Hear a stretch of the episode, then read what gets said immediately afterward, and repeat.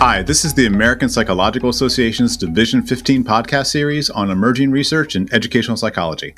My name is Jeff Greene. Thanks for joining us. My kids have introduced me to the phrase, it's a whole vibe. I'm pretty sure it is used when they are talking about how a place or context feels, particularly when that place is strongly influenced by a particular person. So, classrooms have a vibe.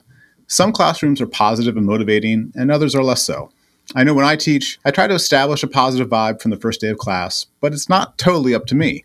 Sometimes my attempts to create a positive vibe work, and sometimes they don't, or sometimes they work for some students but not others.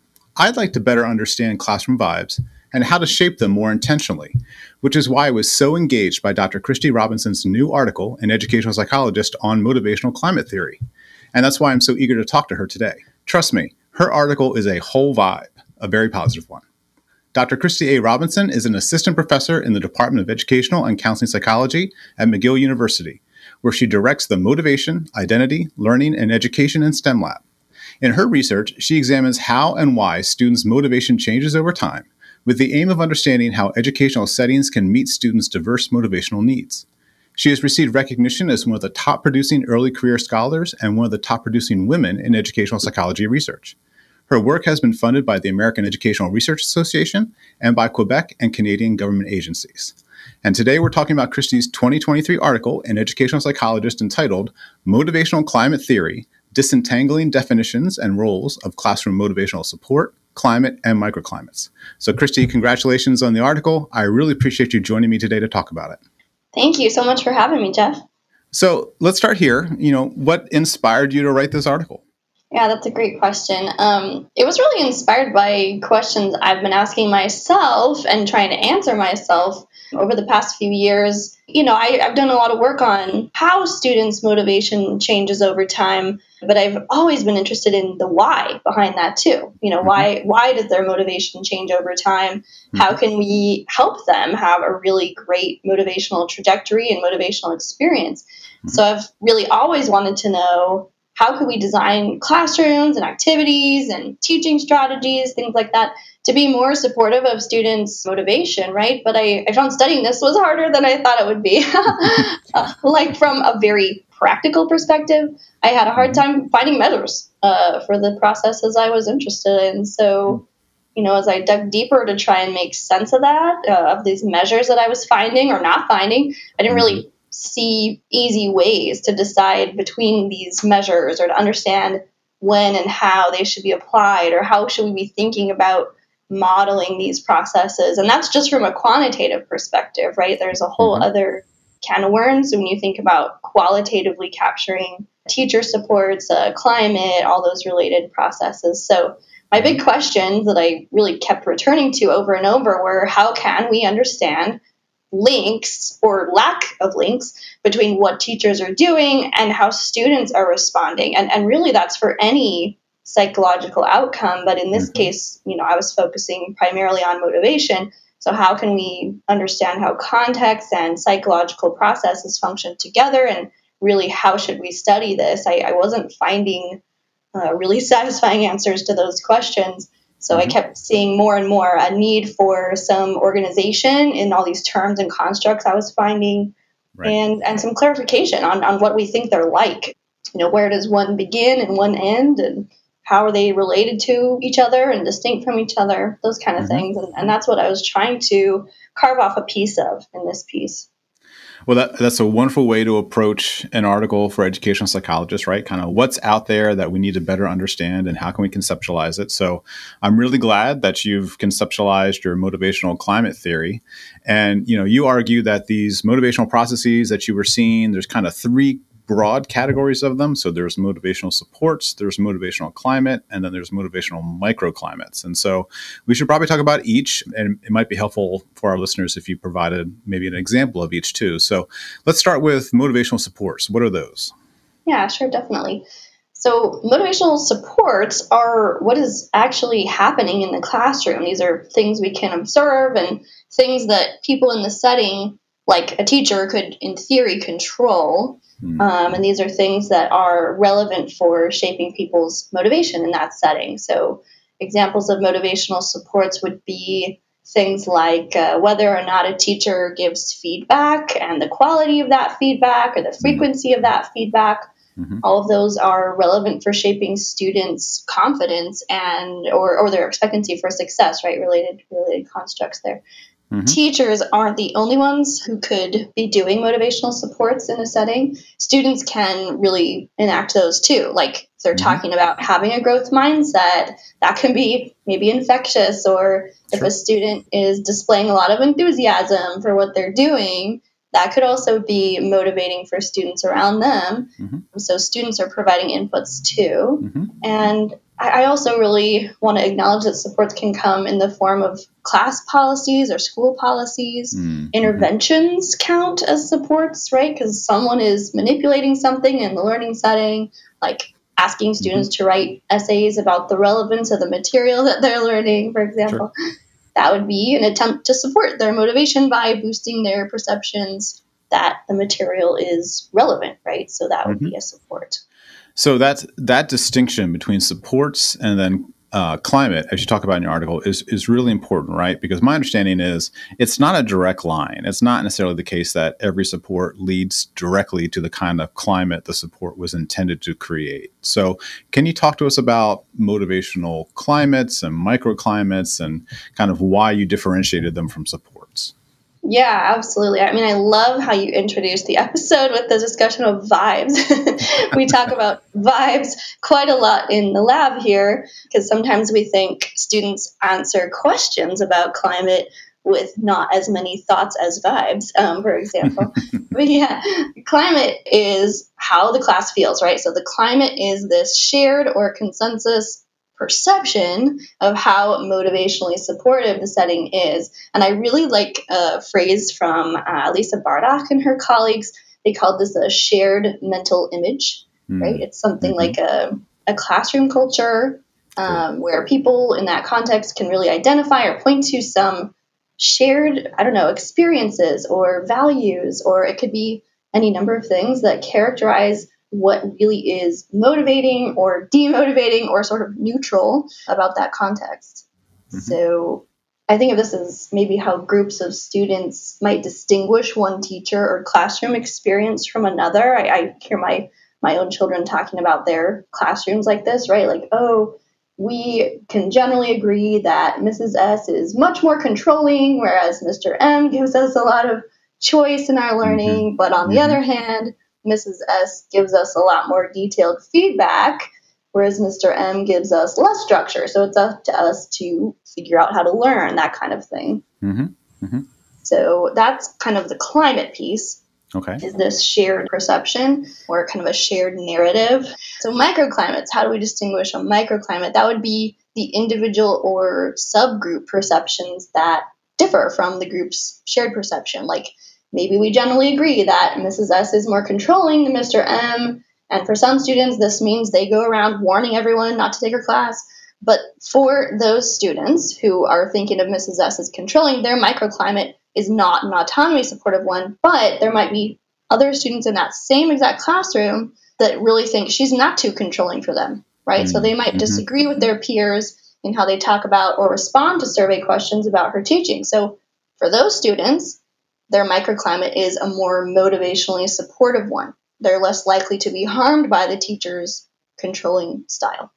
So that distinction strikes me as super important, right? That there's kind of an overall climate um, that we could think about. But then there are these microclimates that could be really different. And there's this kind of dynamic interaction between the teacher and the supports and the climate and the students. And so it all sounds really complex. And you, in the article, actually described it from a complex system point of view. Can you just talk to us a little bit about what you mean by that and how we should think about it? Certainly, and, and I have to confess, I'm just not an expert in complex systems or dynamic systems. So this is based on my limited understanding. But um, I think we have to acknowledge that classrooms are complex. There's a lot of moving pieces. There's a lot of people in there all doing their thing, right? Mm-hmm. and they're mm-hmm. interacting with each other and they're affecting each other and they're doing things all day and every day over time. So mm-hmm. time matters and individual people matter and their behaviors matter. So when you think of how that maps onto thinking about complex dynamic systems, So the classroom climate we have to think of as being more than just the sum of its parts, right? It has to be emergent, it has to be open to outside influences. And the thing that I continue coming back to in my own mind when I think of climates as complex systems is that we have a lot of components that are the various teacher and student behaviors and other things that can all have different weights and different mm. salience and different impact across different contexts and times, right? Mm-hmm. So today, the teacher could provide this really clear explanation of a math problem, and that might be just the thing to set the tone for a climate that supports students' confidence. Mm-hmm. Great. But it won't have that same exact effect tomorrow, maybe, right. right? Tomorrow, what might be important for the climate would be like a worn out and disengaged attitude from two very visible class members or something, right? It could be something totally different. Mm-hmm. So it, it, sounds like, and it does sound very complex, by the way, very dynamic, but it, it, sounds like teachers and other people in these systems kind of have to adjust, right? They have to kind of understand what the climate and the microclimates are, and then their beliefs and their practices and the students' beliefs and their actions. It sounds like they're constantly having to kind of interact with one another, and teachers are having to adjust that to try to optimize the climate. Is that one way of thinking about it? I think so. Yeah, I think teachers have one of the hardest jobs in the world for that reason. So, teachers who are successfully navigating that, right, taking the temperature and adjusting their uh, behaviors to try to keep it going. Mm-hmm, that's a mm-hmm. that's a real expert's job.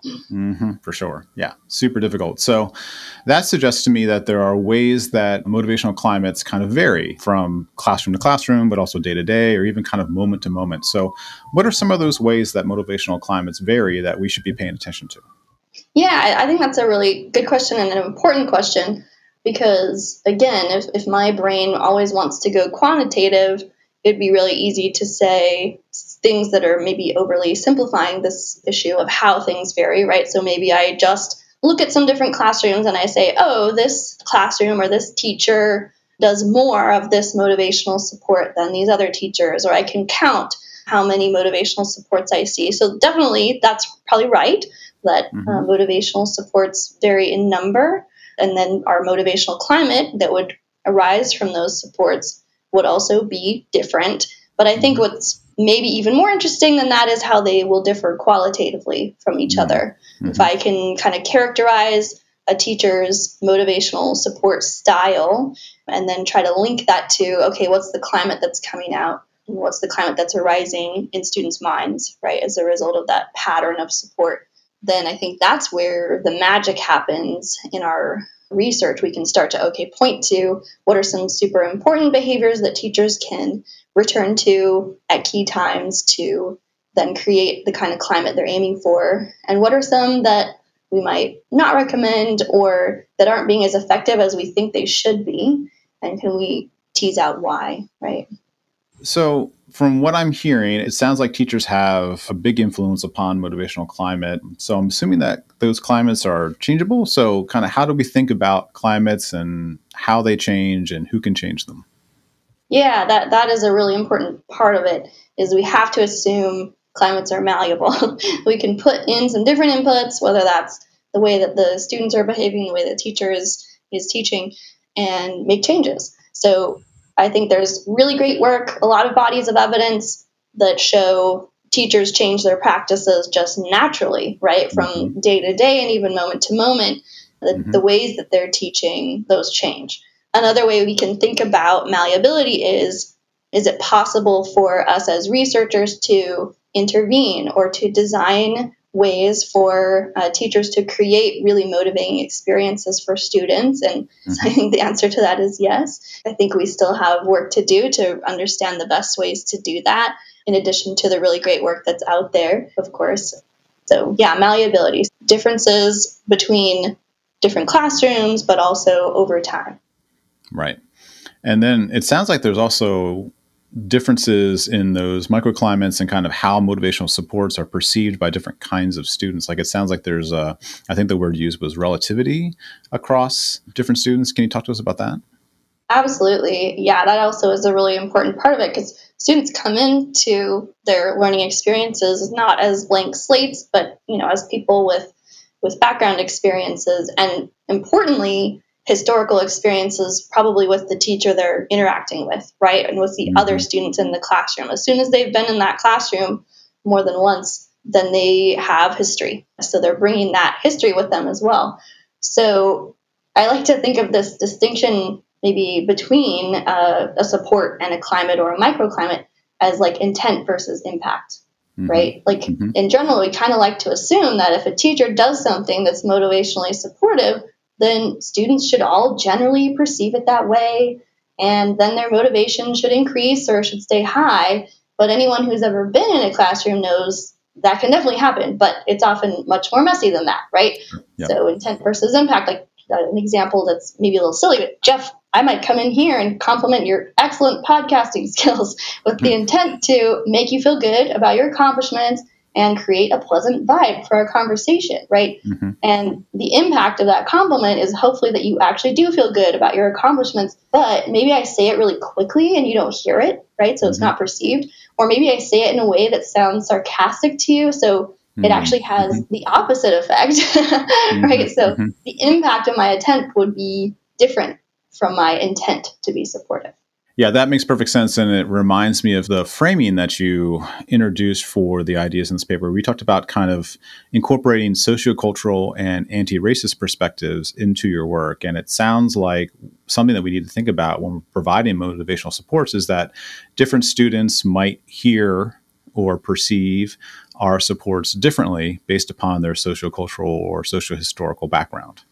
Absolutely. I think that's super important. And I think that's a really important thing that we as a field continue developing our knowledge. And I point to myself too. I, I personally am actively working on developing my knowledge about mm-hmm. how motivation is cultural and situated. Mm-hmm. So supports and climates, they're also culturally bound, right? They're they're part of a socio-historic context.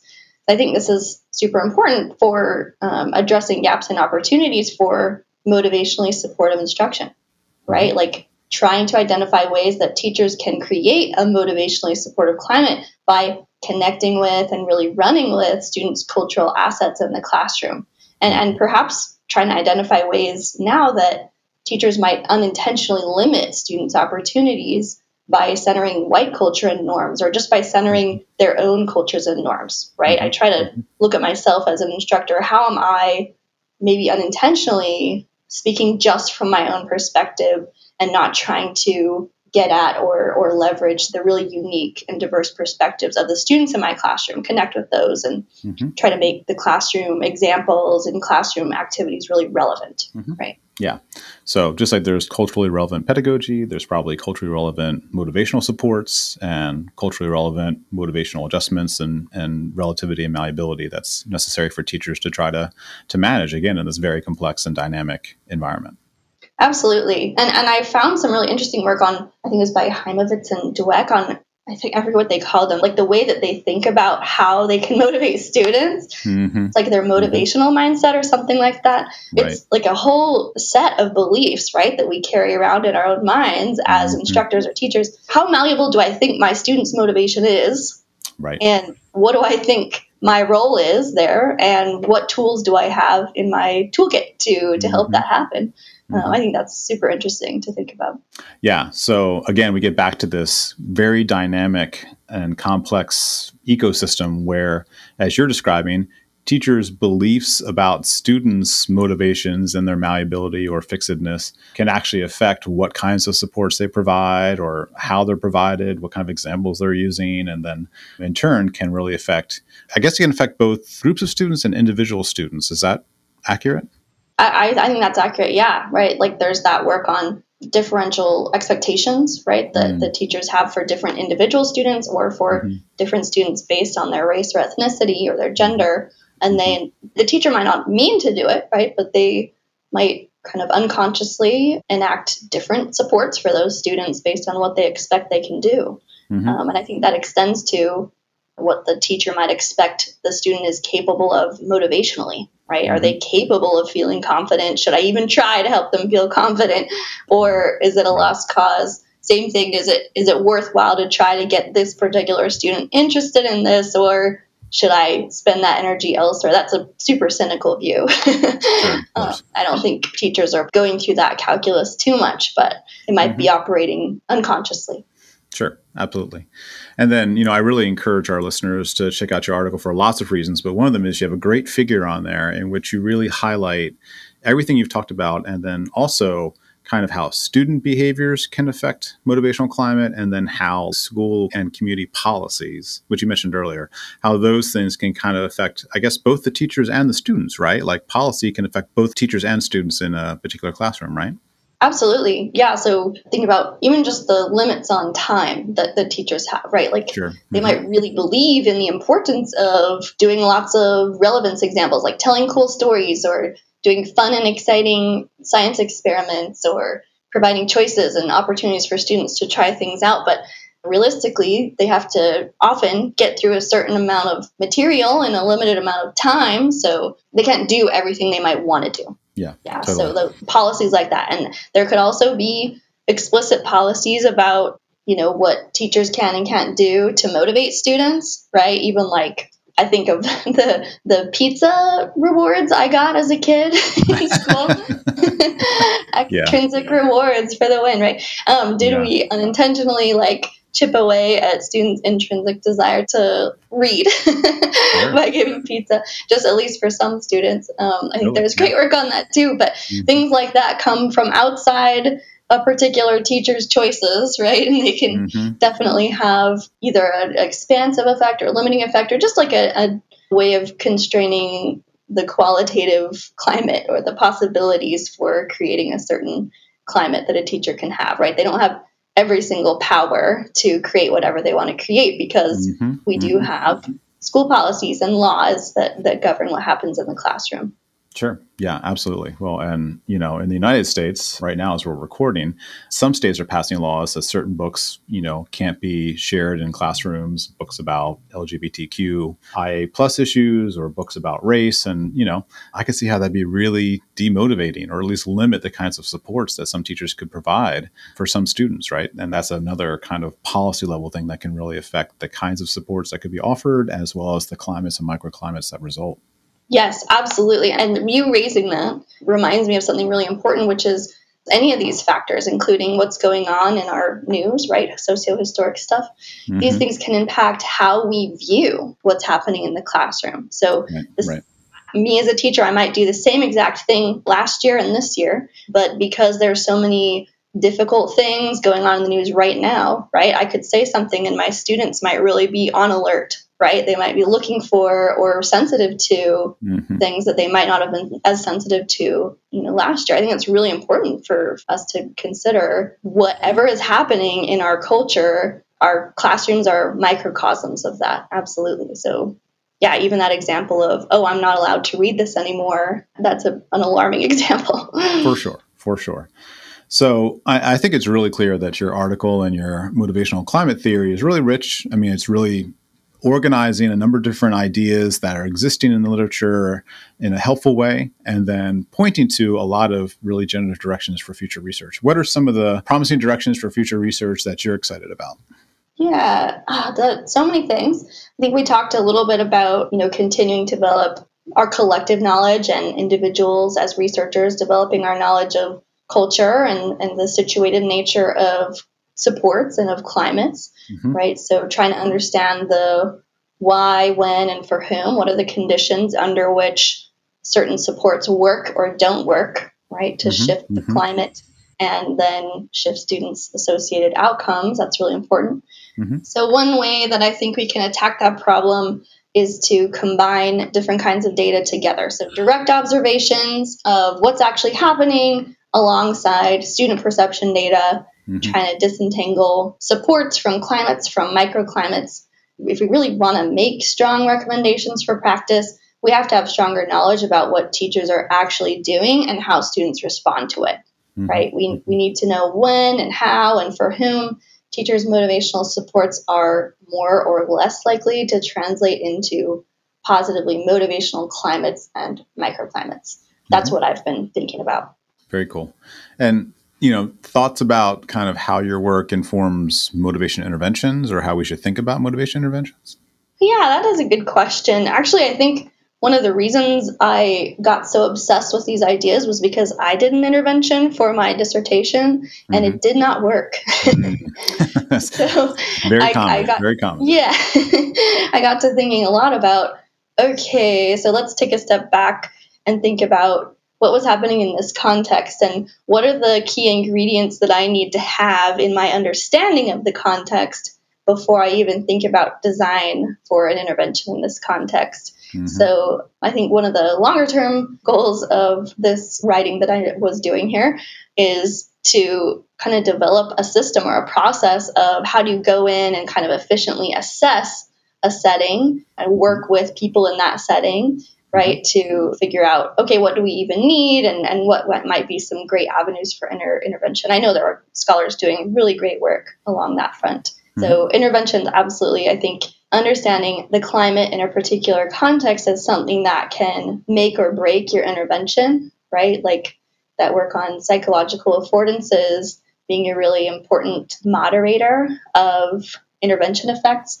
Very, mm. very, I think they definitely overlap, like climates and interventions. They work together. There's sure. no intervention that is contextless, right?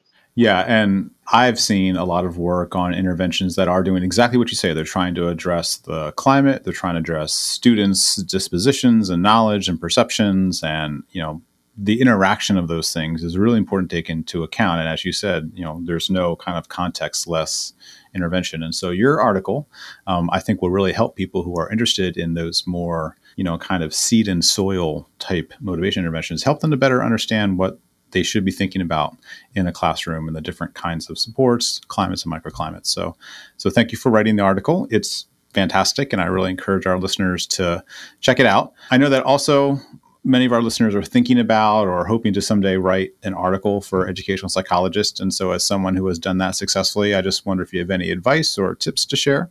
Yeah, definitely. First, at the at the risk of sounding like you asked me to say this, which you definitely did not, um, I'll say the co-editors of the journal are incredibly helpful and responsive. So if people are at all still on the fence about, you know, whether your piece is a good fit for the journal, I would say don't hesitate to reach out mm-hmm, to sure. Jeff and Lisa because they are really helpful on that front.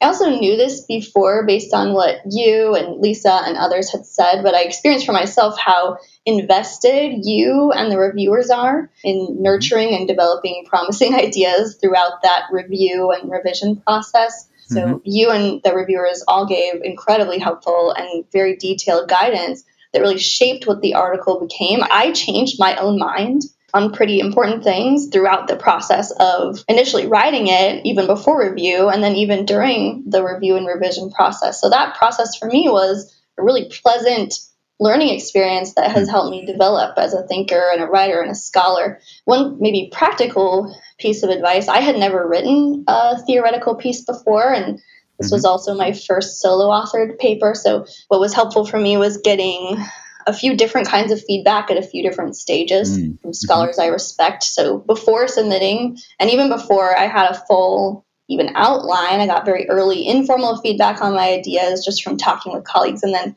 as I got closer to a full draft, I had a, a, a close colleague read it in full and tell me if I was crazy or not.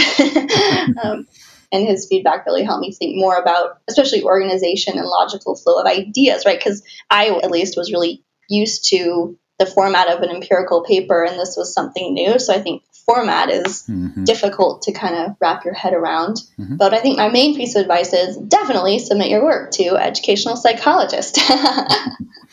Well, I, I really like that advice. I'm glad that you had such a good experience through the review process. And I suspect part of the reason for that is because you did this kind of pre review, I call it, you know, where you, you talk to people a lot and you test your ideas that way. And then you seek out trusted colleagues to read your manuscript before you submit it. I think that's really helpful. So I think that was a wise thing to do, and it clearly showed in the work that you submitted. I would also double down on the advice that you mentioned in the beginning, which is, you know, if people have an idea they're interested in, even if it's just an idea, they're more than welcome to reach out to either myself or my co-editor Lisa Linnenbrink Garcia, or really any journal editor. I think would be open to this, and just kind of send an email and say, you know, thinking about this. What do you think? Any any initial feedback? I think that can be a useful way to get an initial kind of level set of like, you know, is this something that might seem promising or not? Because our journal really wants to publish great work, and we can't if we don't know about it. So it's always helpful to hear from authors and and explore their ideas. So the review process is rigorous. You know, it's not an easy journal to get published in, but we hope that's a positive process. So I'm glad it was for you. Yeah, absolutely. And I, I, really appreciate the work that you and Lisa have done to uncover what can be kind of hidden curriculum sometimes, right? Like, is it cool to email you or not? Yes, it's cool. like that's that's not always something we we know, right? Just Absolutely. intuitively. yeah, totally cool. Hopefully we give off a positive vibe. That's my hope. Yeah. So let's talk a little bit about your current scholarship. What are you working on that you're excited about? Yeah, so right now, some colleagues and I are working on developing better measures of motivational climate and microclimates. Mm-hmm. Big surprise there. Mm-hmm. So, as part of that, we're doing a literature review of all the motivational climate measures, so student perception measures, right, mm. that, that we could find that is very interesting and kind of messy. As another part of that, we just finished a round of data collection for a Think Aloud study. Mm. We we asked students what they're thinking about and what information they're relying on to answer questions about their instructors' motivationally supportive practices. Mm. that is fascinating stuff. Um, cool. We're kind of modeling that after a 2007 paper by Stuart Karabenick and colleagues. I would love mm-hmm. to see more Think Aloud papers because Mm-hmm. I think students aren't thinking about what we think they're thinking about sometimes, and yep, it's yep. very illuminating to know that. So that's exciting. Yep. Next up, I'm working with students in my lab to combine a bunch of cohorts of data we've collected over the past few years to do a few different things. For example, to try to disentangle climates from microclimates and link those to observed instructor supports. We're also hoping to do a study comparing students' motivation in different domains, right? The same student, mm. but different domains. And then we're also hoping to do a mixed method study focused on motivational trajectories and experiences of students from traditionally minoritized groups in STEM. So hmm. we're very excited about these projects right now.